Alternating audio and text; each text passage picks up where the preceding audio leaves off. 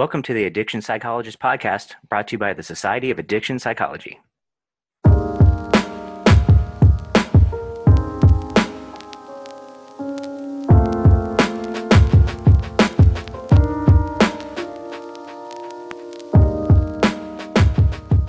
right, for today's episode, we're going to be speaking with Cassie Boness. Cassie is an intern at Western Psychiatric Hospital at the University of Pittsburgh Medical Center. Uh, she's going to be talking about diagnostic issues in alcohol use disorder research and some of the steps she has taken to solve those issues. All right, Cassie, welcome to the show. Thank you so much for joining us. Yeah, I'm excited to be here. Thanks for having me. Cassie, before we jump into all of your excellent work um, and, and, talk about, you know, what you're doing right now, uh, it's always helpful to get a, a, feel for for for our interviewee's training background. So, could you walk us through that? Yeah, um, I maybe have a little bit of a non-traditional way of getting to alcohol research, um, which is kind of my main focus. I went to um, Northern Arizona University for my undergraduate in Flagstaff, Arizona. And it's not like a R1, it's not very research heavy. Um, so, it, but somehow I stumbled into research um, just through like some undergraduate research opportunities. Um, so I got to do kind of some fun stuff while I was there. I did like some animal research that looked at um, the effects of like prenatal exposure to safe levels of uranium in drinking water on uh, like brain function and then like hormone development um, across development. So that was really different. Um, yeah, very different. If, yeah, especially if you know like anything about what I do now, it's just like what. um, and then the second study that I did um, was more with human participants and looking at things like eating and coping styles um, among individuals of varying mm. weights. So I really like, you know, still found a way to kind of dip my toes into some research, even if it wasn't necessarily like the path that I wanted to stay on. Um, so, I mean, I was really fortunate in that I had a lot of really great mentorship, even though it wasn't a R1 institution. Um, and the mentors there encouraged me to apply for an undergraduate research grant um, which as like a you know like a, a, first generation like academic grad student. I was like i have no idea what you're talking about. This is a terrible idea. Right.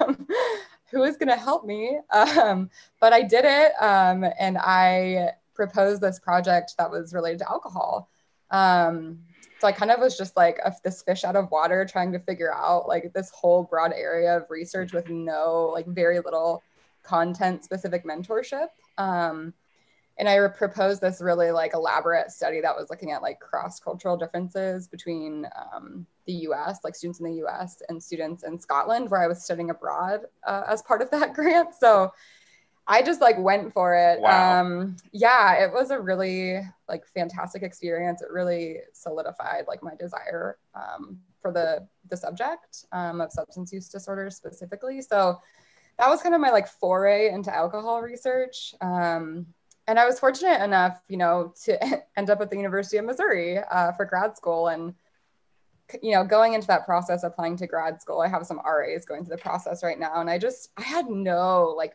mentorship, especially for places that did alcohol research, for people in the field who would be good to work with.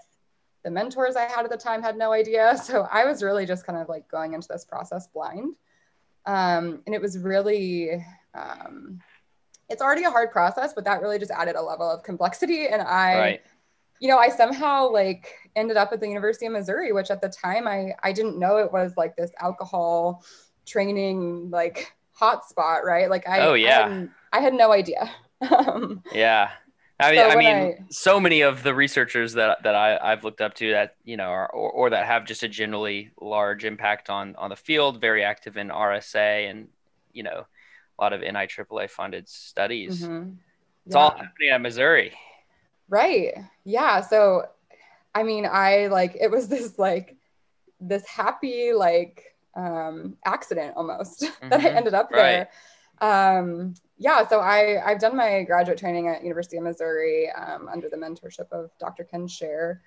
Um, they, as you mentioned, Sam, they have a T32 alcohol training grant. So a large part of my training um, was supported by that. Um, which just gave me, like you were saying, like a really great foundation with the number of folks that are there with the different um, like focuses they have related to alcohol. So I just got a lot of really great training really fast. Um, and then the last three years of my training um, have been supported by an F31 or an NRSA um, from NIAAA as well. Um, so that's kind of where that's really directed like where I've gone with my research and kind of more of what I'll talk about today, um, hopefully with you all. But that's kind of been my training history. Um, of course, there's been lots of specific details, but I won't necessarily go into that. I'm currently on clinical internship um, at the University of Pittsburgh, um, Pittsburgh Medical Center, Western Psychiatric Hospital, formerly known as WIPIC. Um, and I'm I just got started with that in September, so this is relatively new to me. Um, but I'm there's lots of opportunities here as well to do great alcohol research. Um, so I've been working with some fantastic folks like um, Sarah Pedersen and Brant Hasler, who does some alcohol um, and sleep stuff. Outstanding. Yeah. So you've kind of really come from, um, so I'm from Arizona too. So I'm, I'm familiar with NAU. Shout out Lumberjacks, right? Um, to like all the way to Mizzou, which is like so like no alcohol research at all, yeah. all the way to like the like one of the biggest centers around alcohol related research, working with Ken, who's been doing this for a really long time. And it sounds like you've had some really great training across a couple of different fellowships, right? So you have a pre-doctoral fellowship with, through a T32, it sounds like, um, in addition to an F31, which is an individualized training grant. Um, and so it sounds like you've had like a really great like experience across the research spectrum. And so I was wondering if you could just tell us a little bit about your program of research, what it kind of focuses on, what are some of the kind of things that you really look at? Yeah. Um, so I kind of take like a really broad approach to this question. Um, and, you know, I think the majority of my research can kind of be summed up by saying that I focus on diagnostic issues and alcohol use disorder research. And that means a lot of different things because a lot goes into a diagnosis, right? Um, so most of really what I've focused on comes all the way from like etiology of alcohol use disorder, AUD, um, all the way through like diagnosis and classification and assessment, which then obviously has implications for things like prevention and treatment. Um, so I really, you know, as you mentioned, I've had a lot of, um, I've had a lot of training opportunities. Um, I've been really fortunate to just have a lot of those um, different activities available to me, those training activities available to me. So it's really given me the opportunity to look at um, things across this whole span as related to alcohol use disorder from etiology all the way through kind of practical what are we doing in a clinician's office? Um, so that's kind of the broad scoping overview of my research and um, my program of research over the years. Yeah that's that's really interesting. And and you know i have a sense for for how important that is but could you discuss that a little bit like what's the scope of the problem like alcohol use disorder as a whole in in, in our country? Yeah. Um, so obviously we know that alcohol use disorder is, is quite prevalent. It's a big kind of issue facing our world, our society. Um, you know, if you've ever heard George Koob talk about um, alcohol use disorder, he always um, compares it to like other epidemics that we have um, or um, you know, other drugs like opioids, for example, which are really um, kind of a, a, big focus lately, given kind of right. the overdose crisis that's occurring.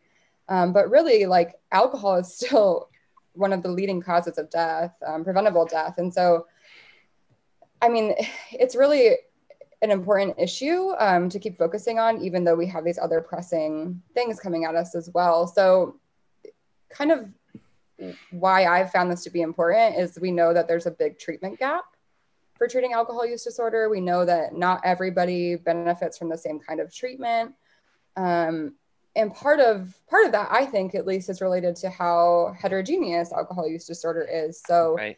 people, you know, people presenting in a clinician's office with an alcohol use disorder can have totally different like profiles of symptoms. They can have completely different like etiologies in terms of how they got to your office in the first place, how this developed into a problem.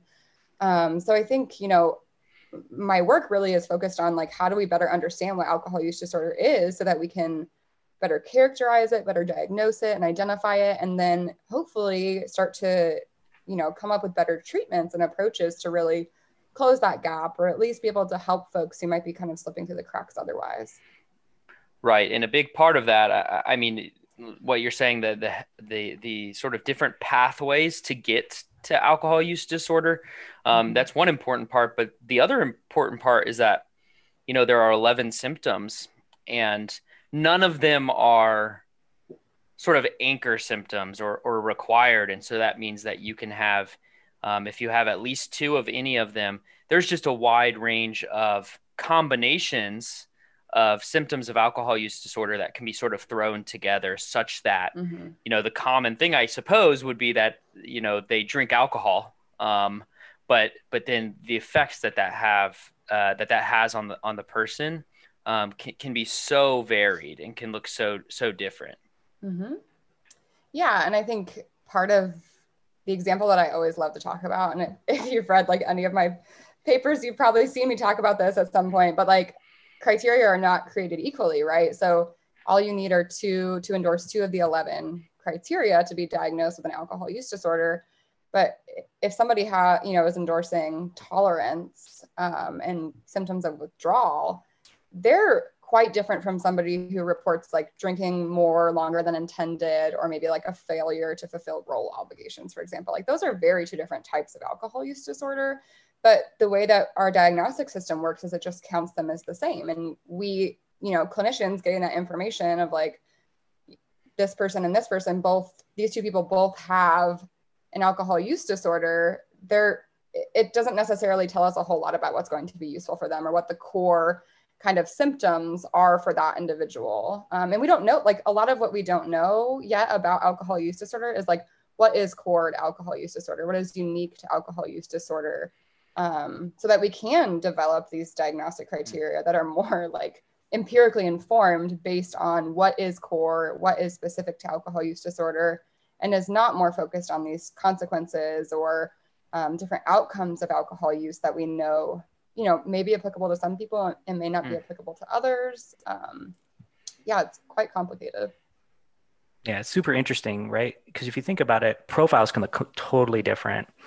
Um, and I think addiction in general, right? Like if you take a step back from alcohol and look at substance use in general, that like there's really no cardinal like symptoms. People think when they mm-hmm. say the word addiction, they think they know what they're talking about. But usually that's like a, a person specific definition, right? And right. um, and so trying to figure out a little bit about how to hang our hat on some of these things and think about some of these issues, I think is super important, especially as you connect these things for prevention and treatment, um, and a little bit about how these things kind of um, work as a system, if that makes sense.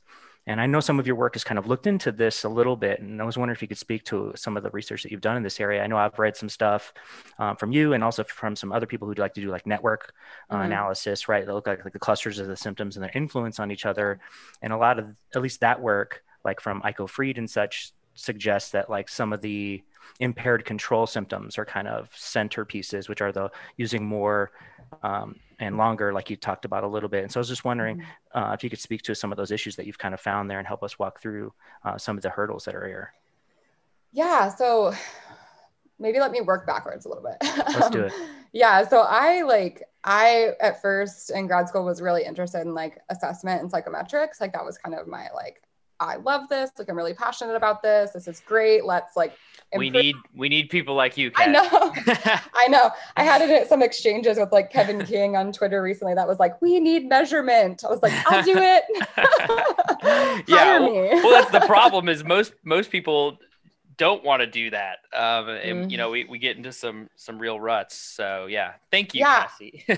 You're welcome. Um, yeah, I mean, like I think at Missouri, it was really like instilled in me early on. Like shout out to Denis McCarthy um, mm, for his yeah. psychometrics course. It was just really like instilled in me from the very beginning of like, does any of this matter if our psychometrics are like terrible? Right. Um, so I, the more work that I started to do related to the assessment of alcohol use disorder, I just started to realize like if we're trying to evaluate whether these items that we're including in these measures capture the construct of interest, which is alcohol use disorder, but we don't actually know what alcohol use disorder is fully, like what is core right. to alcohol use disorder, how do we know that any of this is meaningful? Um, so, you know, I've I've done some like fancy modeling and like some, you know, IRT analyses looking at the way that we operationalize these different 11 symptoms can really impact like you know the, the rate of endorsement how severe that item is considered in the scheme of the other symptoms. And all of that's like really useful and meaningful psychometrically and assessment wise but I, I was just left with this feeling of like does this matter? Like this is all great and wonderful but like if we're not actually talking about alcohol use disorder or able to more adequately characterize it based on this work i think you know there's like these big flashing lights of like my research has to go that direction like that's kind of the natural next step so mm. you know while i like love um more of these like sophisticated modeling and like IRT and measurement, I really have just found myself kind of moving back towards um, like what is construct validity? Like how do we mm. know that we're measuring what we're intending to measure? Um, so yeah, um, Noah, as you were asking, like some of my more recent work has focused on like that exact question. So using more like mixed methods to look at our survey items, for example, and say like, are the participants understanding this item in the way that we want them to? Mm. Is this item assessing what we think it's assessing? Is this response scale adequate for, yeah. you know, responding to this item? Um, you know, keeping in mind that at the same time that we're trying to see if the items are assessing what we want them to assess, we're trying to figure out like what is alcohol use disorder? like, you know, it's it's great if a participant understands an item about a consequence related to alcohol use disorder, but we know that like consequences are so can be kind of like distally related to alcohol use disorder or consumption even. Um, so I think you know a lot of what I've been trying to dig into lately is a lot of um, like George Koob's stuff, on um, kind of the stages of addiction, the alcohol addiction RDoC idea. And while I think that there um, is a lot of work to be done there still, I think that they're really on to something with this idea of like looking at mechanisms of alcohol use disorder um, and kind of maybe orienting, reorienting our diagnostic criteria mm. towards some of those mechanisms um, so that these criteria are more like empirically based in terms of um, you know common mechanisms or type of types of mechanisms like reward dysfunction that are likely to lead somebody to having um, a substance use disorder for example. Right right. And this is a part of a whole whole movement almost away from this a theoretical diagnostic uh, you know ops uh, observing of symptoms based sort of approach uh, that's inherent in the DSM um, towards this sort of understanding of like cross diagnostic mm-hmm. processes mm-hmm. um, that are inherent in, in, all of these you know you know what alcohol use disorder is what adhd is um, uh, what depression is is they are these pictures of of what you know uh, a, a, a, set of professionals defined uh, this mm-hmm. looks like the depression looks like you know okay often yeah there's anhedonia often you know there's sadness. Um, but but really like part of what you're saying is that like well maybe actually we we don't have the most accurate or or the the the strongest way of describing this thing that is alcohol use disorder. Yeah i you know something that you said of like a lot of the time these diagnostic criteria are decided more based on this like consensus type process, like where all these really smart people with a ton of experience who are experts in this area come sit around, talk about what the literature says, and decide on what what they think are the core kind of diagnostic criteria or symptoms. And like one, if you look at who's represented at that table, it's not it's not really adequate. Let's just say like. Hmm. thinking about like who is represented in addiction psychology or um, even just that field of alcohol research really like there's there's not equity at who's being represented at those tables so it's not really shocking that like a lot of the criteria um, are not applicable to a group of p- groups of people other groups hmm. of people beyond you know white folks for example right. or um, right. middle-aged folks for example tend to kind of be like you know we think of who's normative and thinking about our samples and how we're conceptualizing these diagnoses so that's that's one issue but also like when we're sitting around a table as experts we're coming with our own biases our own opinions of you know what our experience has told us to date. And so even though there might be consideration of the literature and you know um, the data we're introducing bias into that process inherently. Like it's just mm-hmm. it's unavoidable. So what i've also gotten really into is like how do we make these decisions using like statistics and like yeah how do we actually take the data that we have the information that we have knowing that something like consumption for example is really informative about whether somebody is likely to have an alcohol use disorder or not um, and use that information to kind of inform which diagnostic criteria are most relevant and for whom, right? Like, like I said, not all diagnostic criteria are applicable for everyone. Um, so really trying to approach that question like empirically um, and maybe try to somehow remove some of those other biases that are brought to the table as a result of the kind of current way that we approach these diagnostic systems. That's so important because um, I think I think some historical context here is, is is imperative. So if you think about for people who don't know, the the original level and symptoms for alcohol use disorder that was like DSM four before DSM five changes, which was the standing diagnostic system for many many years.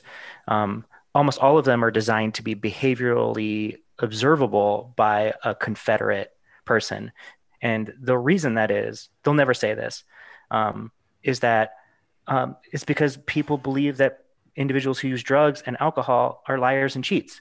And therefore, they're not going to be able to accurately report to you what symptoms they're having.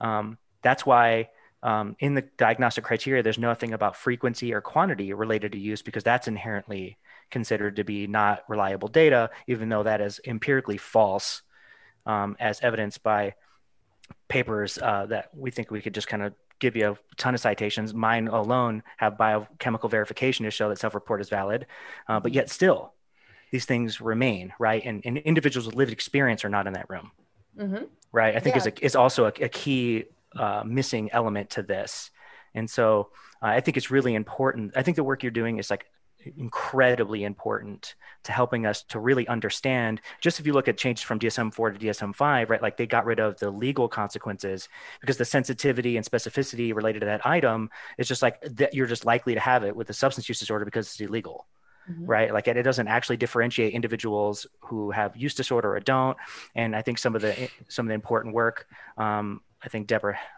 Hasten or Hassan, I can't uh, never never remember how, how, to pronounce her last name, uh, shows right like that like the diagnostic um, clarity between abuse and dependence is not there, and they mm-hmm. got rid of mm-hmm. that and added craving and things like mm-hmm. this. And so some work has really been done in this area, but there's still like uh, mountains that we don't understand right and so i was wondering if you could talk us through some of the stuff that you're actually finding in your work uh, as, as it relates to some of this stuff um, to help maybe individuals who are kind of early in the field as they're beginning to think about addiction and diagnosing addiction as it relates to their like clinical experiences in their training program um, or individuals in the community um, mm-hmm.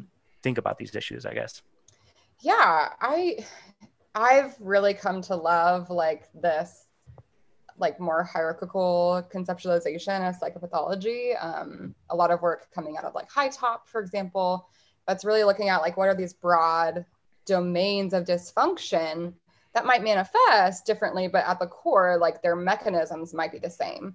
Um, and there's a lot of benefits to that. And you know, I'd be happy to talk about that too. But I think your question's a really good one. Like, what should we be looking for? You know, like hmm. practically as you know clinicians and researchers like what is the core of alcohol use disorder and how do we identify that? Um, so you know as i mentioned i think the alcohol addiction research domain criteria while still um, needing a lot of work i think that those like three broad domains that they talk about are, are a really useful kind of framework to at least start from and just say like a lot of my dissertation was focused on looking at those three domains and saying like is this sufficient? If not what are we missing? Like what is the literature telling us about what's core? What questions still remain? Um, and what are the things that we still need to clarify? So those three domains are like cognitive control executive function um, reward, or they call it incentive salience So the shifting of reward value.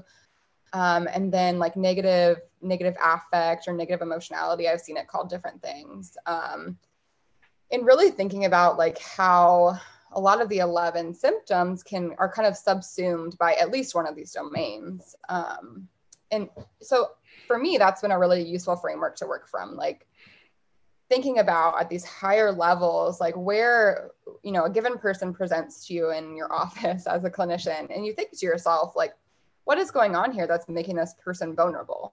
You know like what what are the you know i'm i'm a very like cognitive behaviorist. So i'm kind of thinking like what are the antecedents of this behavior? And like what is you know this person's history? And being able to look at you know what are some experiences that they might have that might make them um, might make it challenging for them to have like a high level of um, cognitive control on a daily basis? Or um, what are what is their reward valuation like? Like where are they how are they trying to find pleasure? Are they finding pleasure?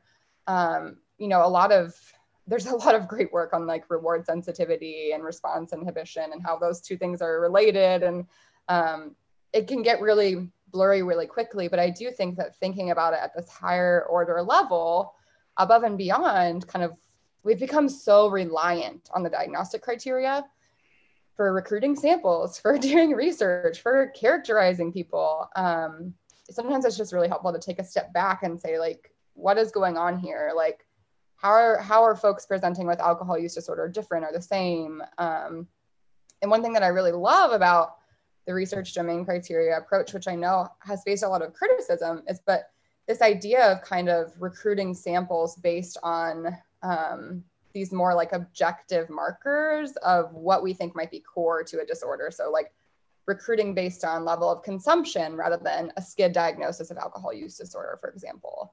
Um, and I think that that level of thinking, more that higher order level of thinking that's not so restricted by criteria that we know are quite flawed, um, is really like, in the meantime, is maybe the approach that we should be taking and shifting towards in our research. Yeah, absolutely do you as you're talking through this I, am thinking like oh, oh like oh no um, we we uh, have been doing you know we've been using these criteria for some time some some form of this criteria i mean it goes back to early iterations of the dsm really and um, what would it look like i suppose um, if you have something in mind to actually replace these diagnostic criteria with something else. Um, do you do you have an idea for what that would be? Um, t- forthcoming.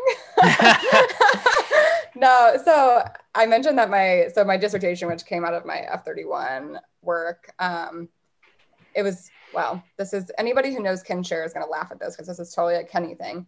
I had two dissertations. Um, one was, yeah, just have a good laugh, everybody. What? Um, yeah, I know, because one is not enough. Um, but it really, it really makes sense, though, right? Like, so what I did was I did the systematic review of reviews that looked at like what are the core mechanisms identified in the literature for alcohol use disorder, and how do we how do we take a like a systematic approach to looking at the literature and saying like where is the evidence most robust for different mechanisms of AUD?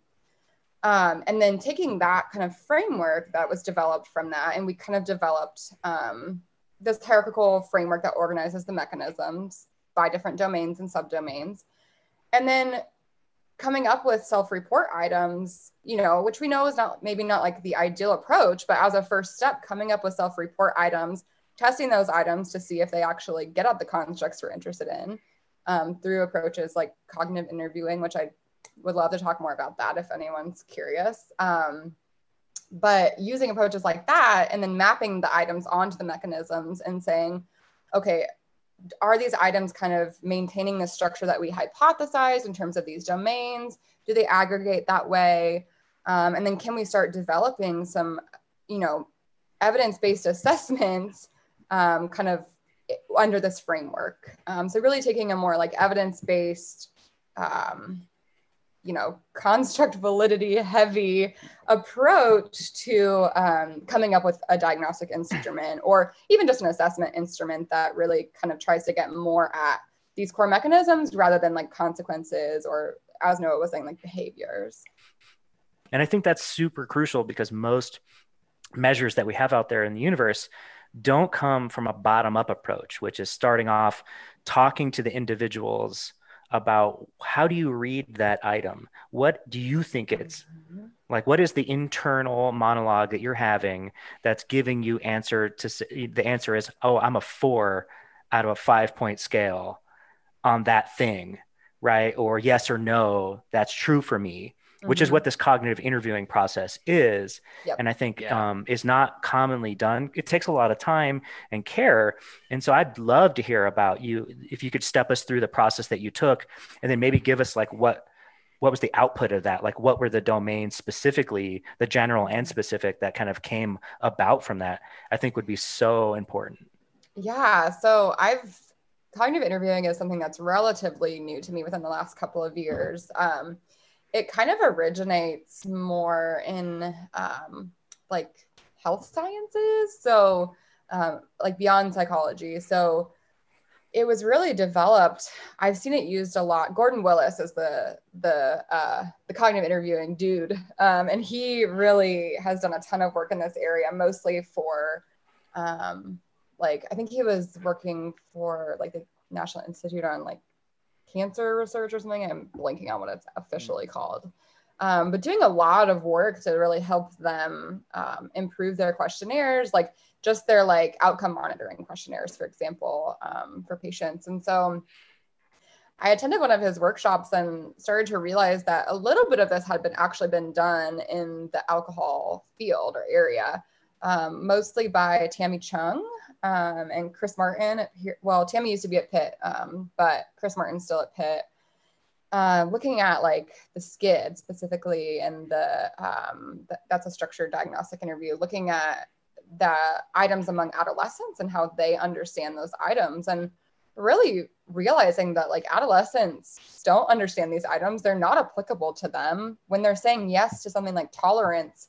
They're not talking about like um, actual like tolerance that we would expect when like these changes occur in the body as a result of neuro adaptations right. they're talking about like normative increases in consumption so that really got me thinking like how many other instruments that we use in alcohol research or substance use research or psychology in general are suffering from these same problems yeah. and you know just knowing that a lot of the work that i had done early on in grad school was with college students and just knowing like the limitations of diagnostic criteria like um, that present among college students it really it really just seemed like this is a problem that we like are not thinking about. Like we are throwing our items into a factor analysis and saying like look it's unidimensional. Great. Like um, right. um, without actually thinking about like what do these items mean?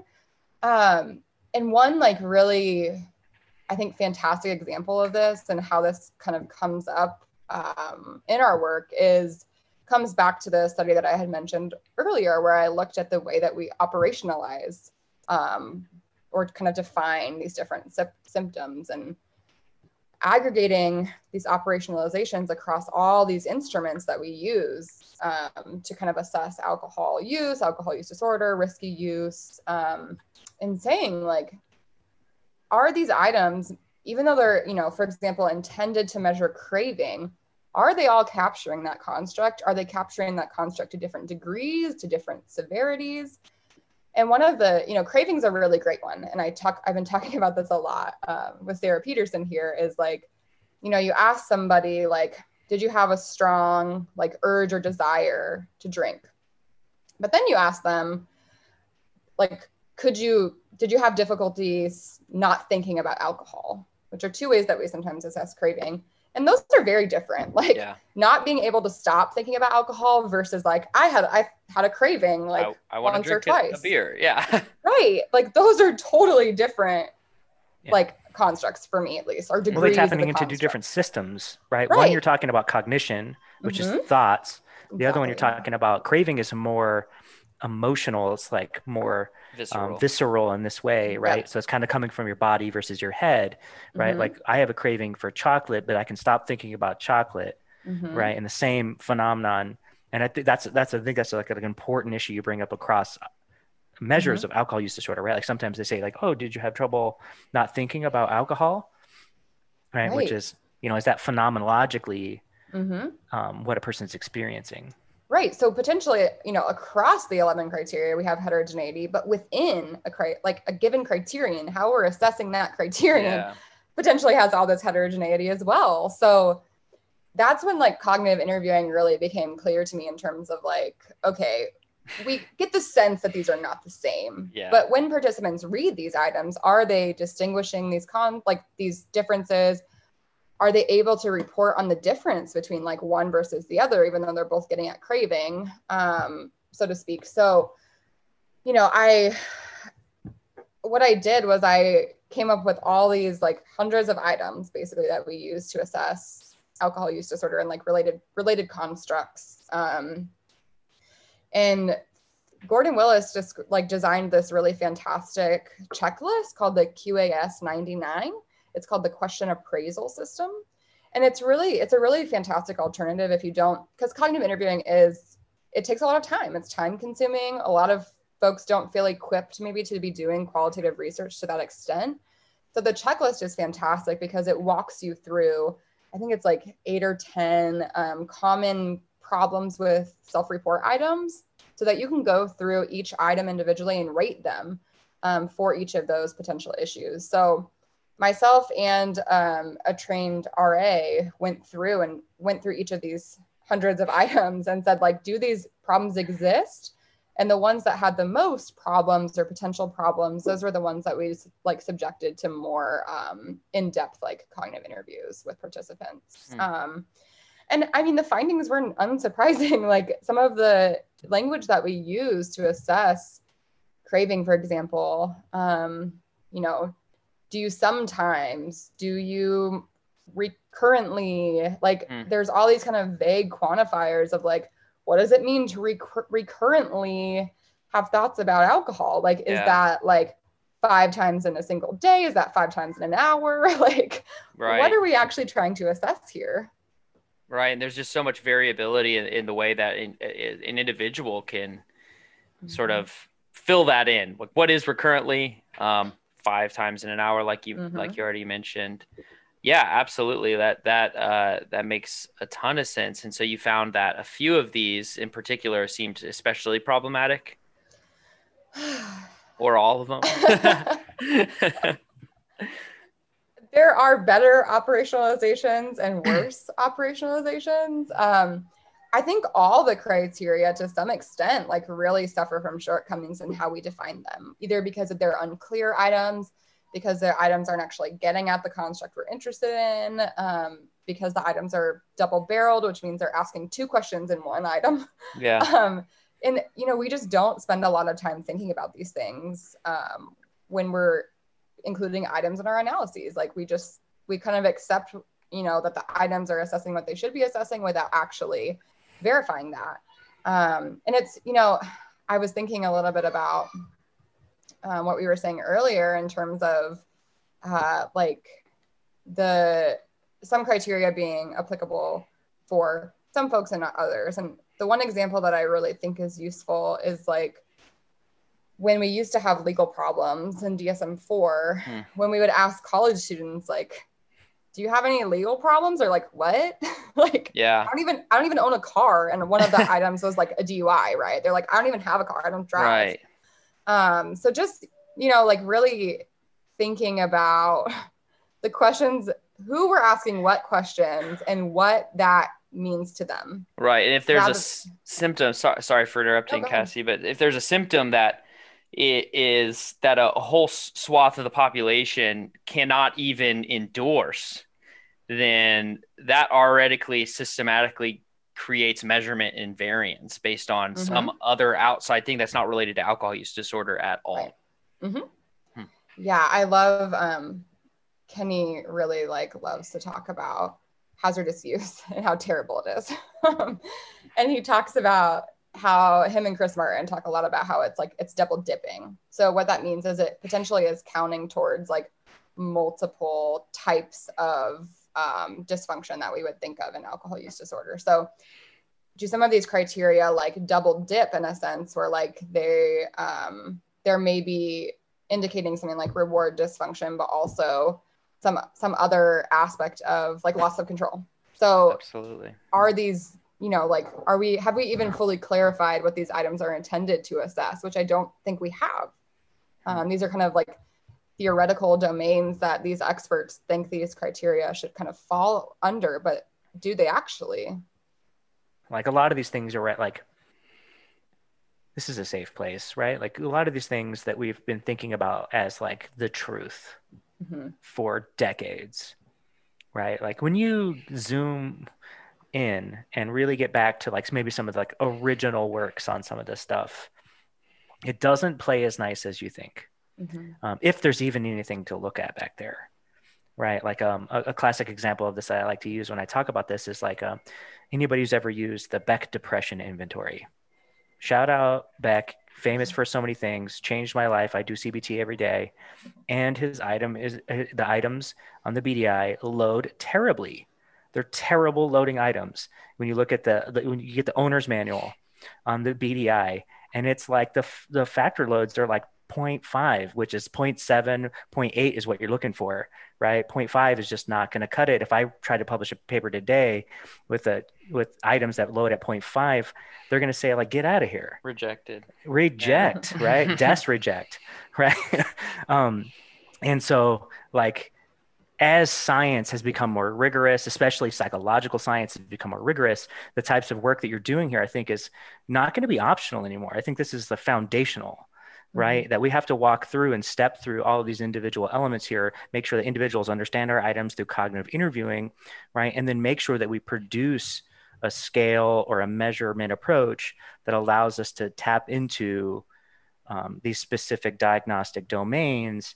Um, and if that means that we reduce it to three items, like that's mm-hmm. what we mm-hmm. got to do, yeah. right? Or maybe there are three domains that have individual items, like like the domain, uh, the research domain criteria would be uh, suggesting for for alcohol use disorder, for instance. Mm-hmm. Yeah, you know, it's interesting. Like when I've tried to publish my work in this area, especially um, one of the optimization, more like statistically focused uh, papers that I have, looks at like whether or not this one size fits all diagnosis, this two out of 11 fits for everybody, or whether we need to have these more like subgroup specific based on you know individual characteristics um, or features of like a human's experience um, whether we need to actually like take that into consideration when thinking about like for whom is this diagnosis appropriate um, and does does this diagnostic framework of two out of 11 criteria work for everybody equally right. and it doesn't the answer is no it does not um, which is what we've been talking about. Like some criteria are less applicable for some people.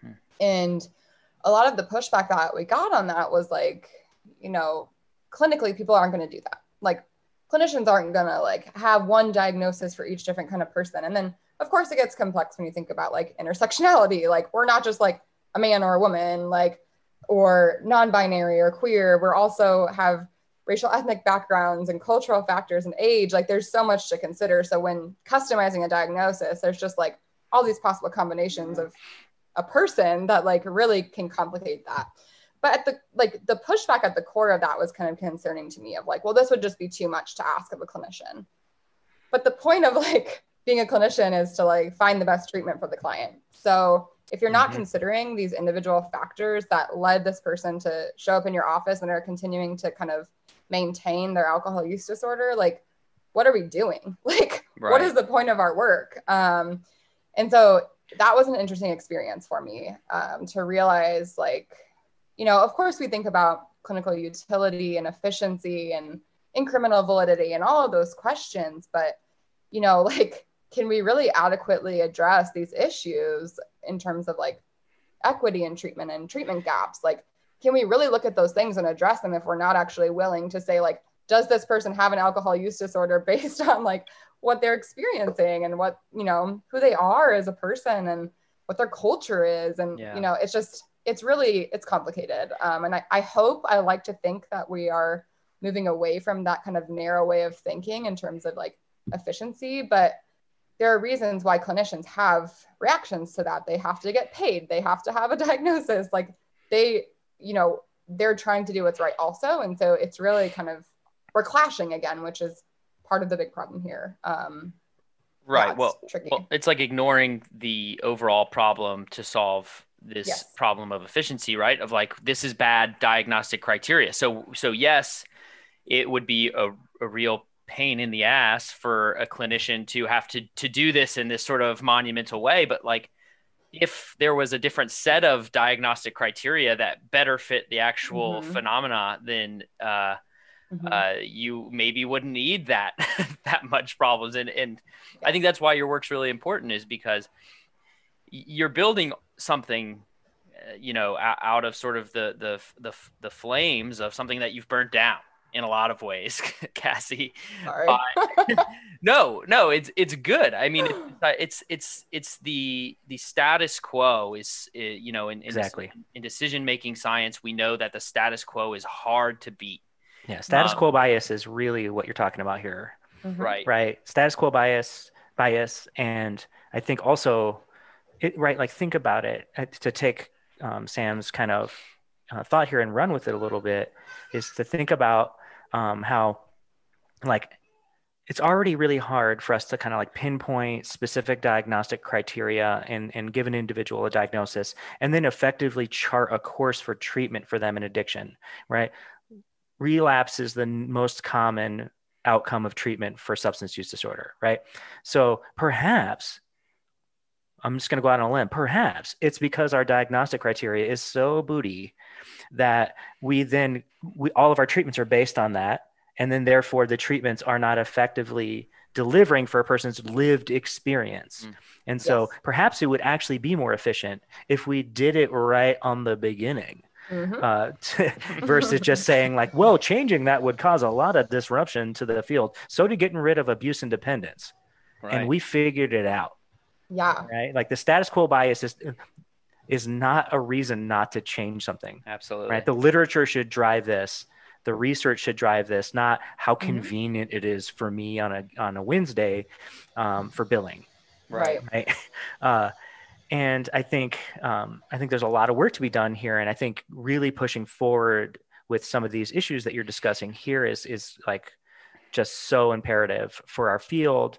Um, like they're trying changing, like we had Katie Witkiewitz on um, uh, a few weeks ago, and you know she talked about changing the definition of recovery, or even creating a definition of recovery that included drinking, right? And like that's not like all cool in the gang for everybody in the field but we we appreciate that individual there are the research continuously shows us that there are these individuals who continue to drink and have good outcomes right and so mm-hmm. i think it's really going to be about um, consistency in our messaging approach and delivering i think um, some of these empirical findings in ways that people can really relate to and mm-hmm. understand mm-hmm. why it's important that we change some of this stuff and i think that's really where at the center of your work and why i think it's so important mm.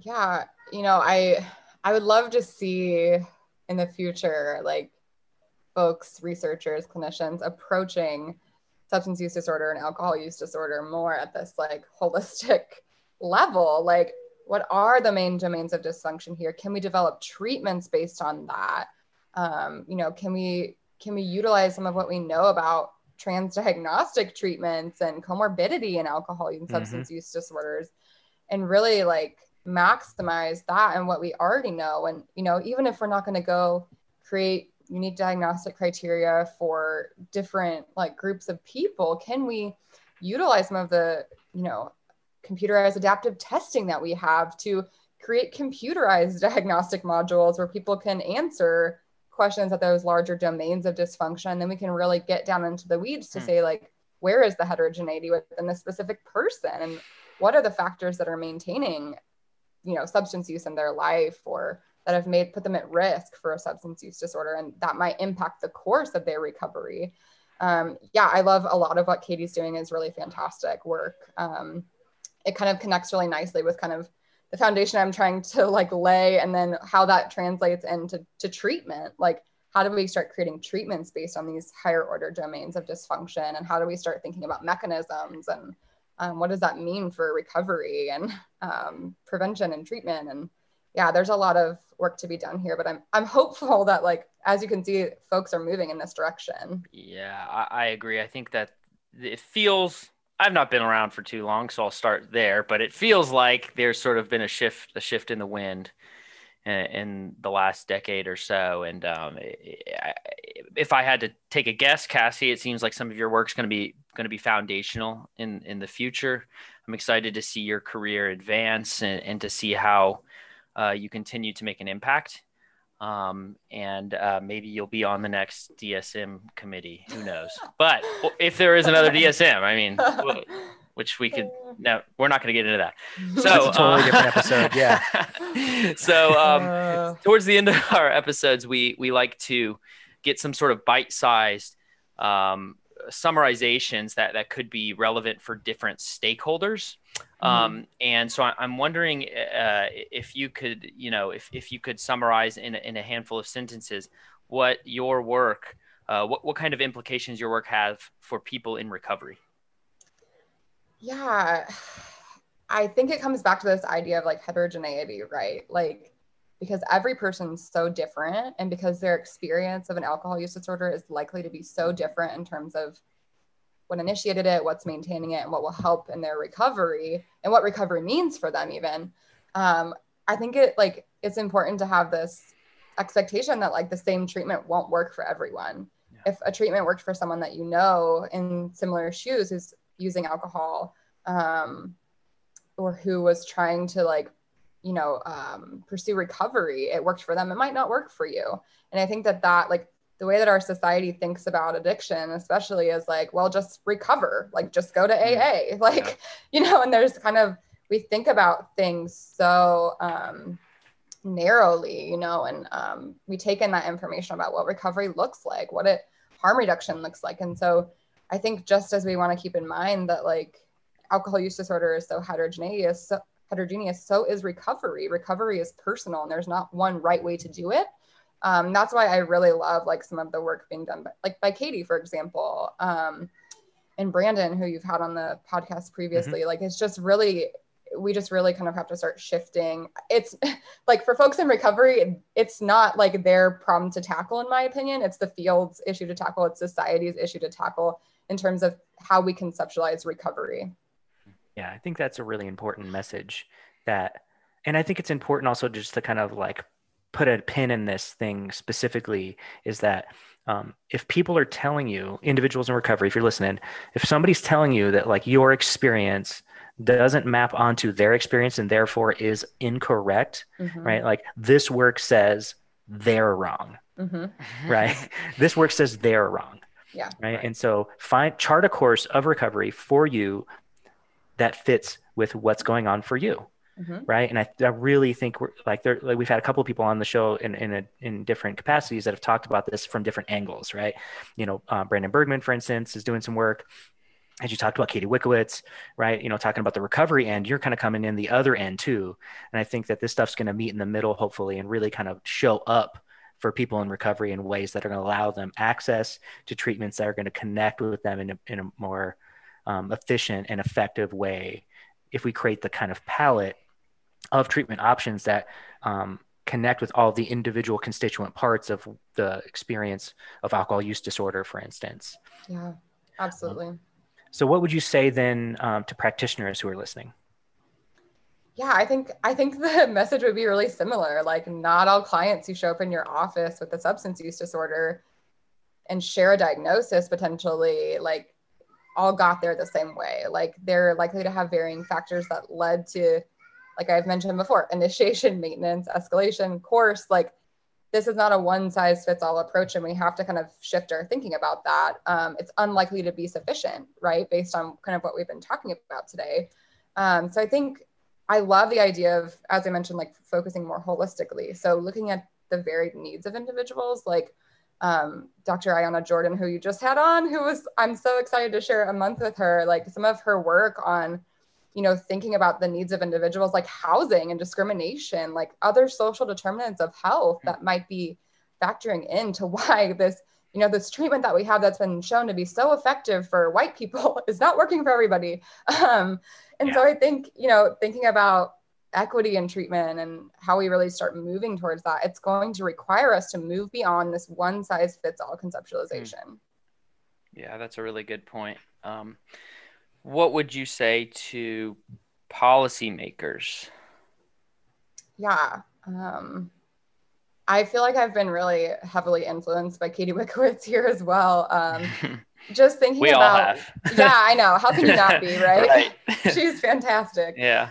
Um, but like our goal here should be not to like force people into one path. Our goal should be to reduce harm and reduce suffering, um, especially of folks who are using substances. So moving away from the stigmatization, criminalization. Um, we know that has like really dire effects for especially for black and latinx folks like it's not working um, and I, am hopeful that we're starting to maybe realize that with some of the changes that we're seeing happen Absolutely. with policy um, which are, is really exciting was a really exciting outcome of the last week or so um, but yeah just really thinking about like what are we really concerned about here like are we really concerned about reducing pe- people's harm and suffering because if we are we need to start listening to some of these um, experts out there who know far more than I do about these topics and kind of what needs to be happening in terms of policy. Oh, that's such a good point. That's such a good point, right? If the war on drugs was about reducing suffering, mm. it wouldn't focus on the drugs. Right. It would focus on the people. Yeah. I right. mean, just just even we could all learn so much from just being more flexible in our conceptualizations and in our approaches and that right. reaches all the way up to policy as well. Right and as you said you know we're about to have a, a few natural experiments of some of these tests in oregon. I think dc passed a few laws as well uh, in a few places around the country so i'm, I'm really excited about that and i I, uh, I i think it was a huge win against the war on drugs. Agreed. Agreed. What would you say um, to individuals who uh, from underserved populations yeah. Um, I think largely like addiction research and treatment has failed. Um, it's been far from equitable. Um, if we can't adequately identify who's at risk, what the risk factors are, how to how to treat somebody once they have an alcohol use disorder or substance use disorder, um, that just shows us that we have a lot more work to do. Um, so I think like I really would, I would be hopeful, and I I hope to express like my commitment to like figuring out how we can create more culturally informed diagnostic criteria and assessment practices that again take into account more of this holistic approach and look more at things like mechanisms rather than consequences which we know are quite biased. Yeah. Um, you know and so really just another thing is increasing representation among the researchers that are doing this kind of work um, and collaborating with folks that don't look like you um, people with lived experience which noah mentioned earlier, like there we have a long way to go. And you know, while I'm while I'm hopeful that um, there are folks that are really committed to this and that are doing a lot of great work, like Dr. Jordan, um, you know, we have a long way to go.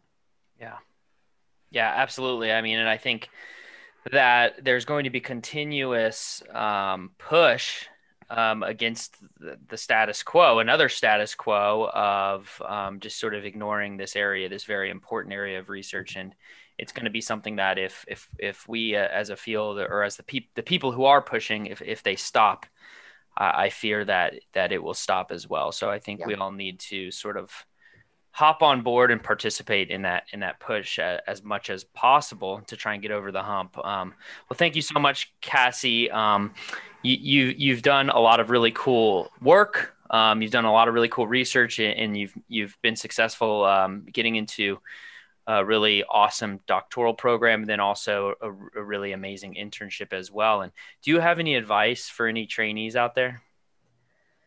Oh, advice. Whenever I get asked this, I just feel so like ill-equipped to give advice to folks. You know, it's just really like, do you, does it ever get better? um, you know, I think like I'm really, I'm just really like so grateful to all the mentors I've had that have really like instilled these values of transparency and humility and openness in me as a researcher. Um, I think especially in this area, like it kind of is stirring the pot a little bit. Like not everybody loves the work that I'm doing and not everybody has responded positively to it. Hmm. It's not always the fastest research. It's not getting the most citations. Like it can be really hard to like i think if my goals were different like if if my core value wasn't like advancing psychological science and um, those that we serve through our science i think that that would be much harder for me to sit with i think you know even mm. at times I, I catch myself in like oh i'm behind my peers or i don't have as many citations or publications you know and it can be really easy to get caught up in that but I think like it's really helpful for me to come back to those core values that I've really just had reiterated to me of like these like transparency and humility and like reducing suffering, those are the foundations of our research. And like as long as my work is like doing that with integrity, um, and I'm continuing to approach my research with like humility and like just for this greater good of the populations that I'm aiming to serve, like I'm doing the work. Like that's what matters. Um, right. And so I would encourage trainees like find what you're passionate about, find what you love, because like it, it can be really hard to just get sucked into this like academic comparison culture.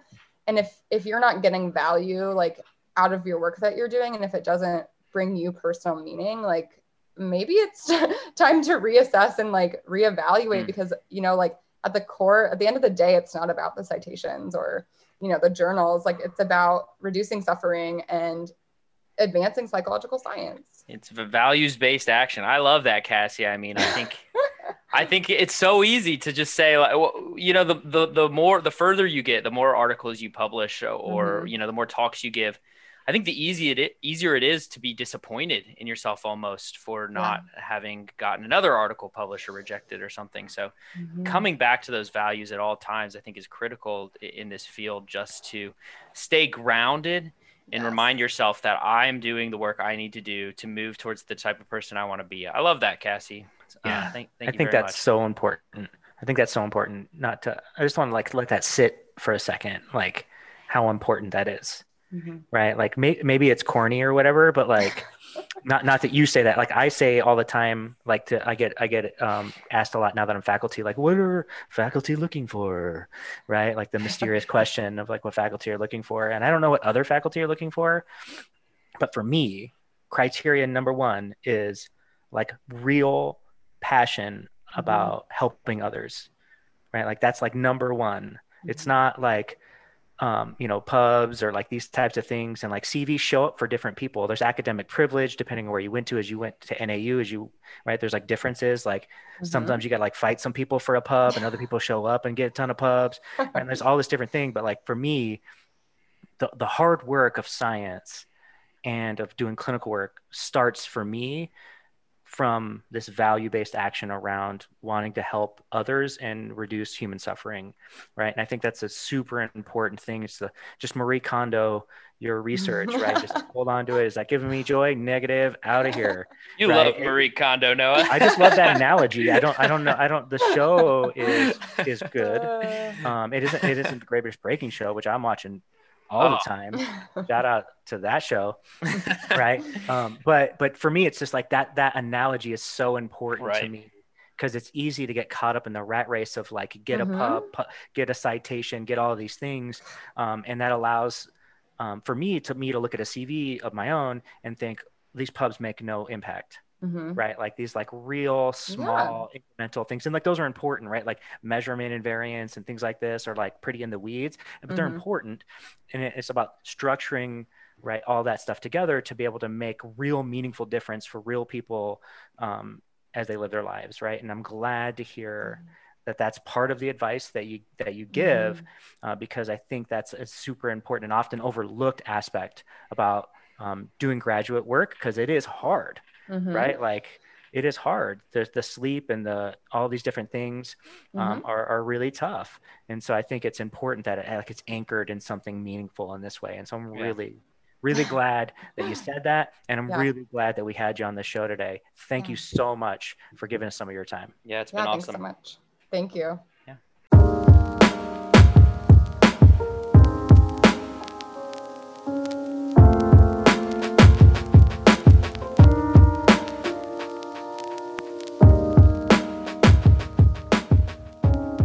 Next month on the Addiction Psychologist podcast, we're going to be talking with Victoria Votaw.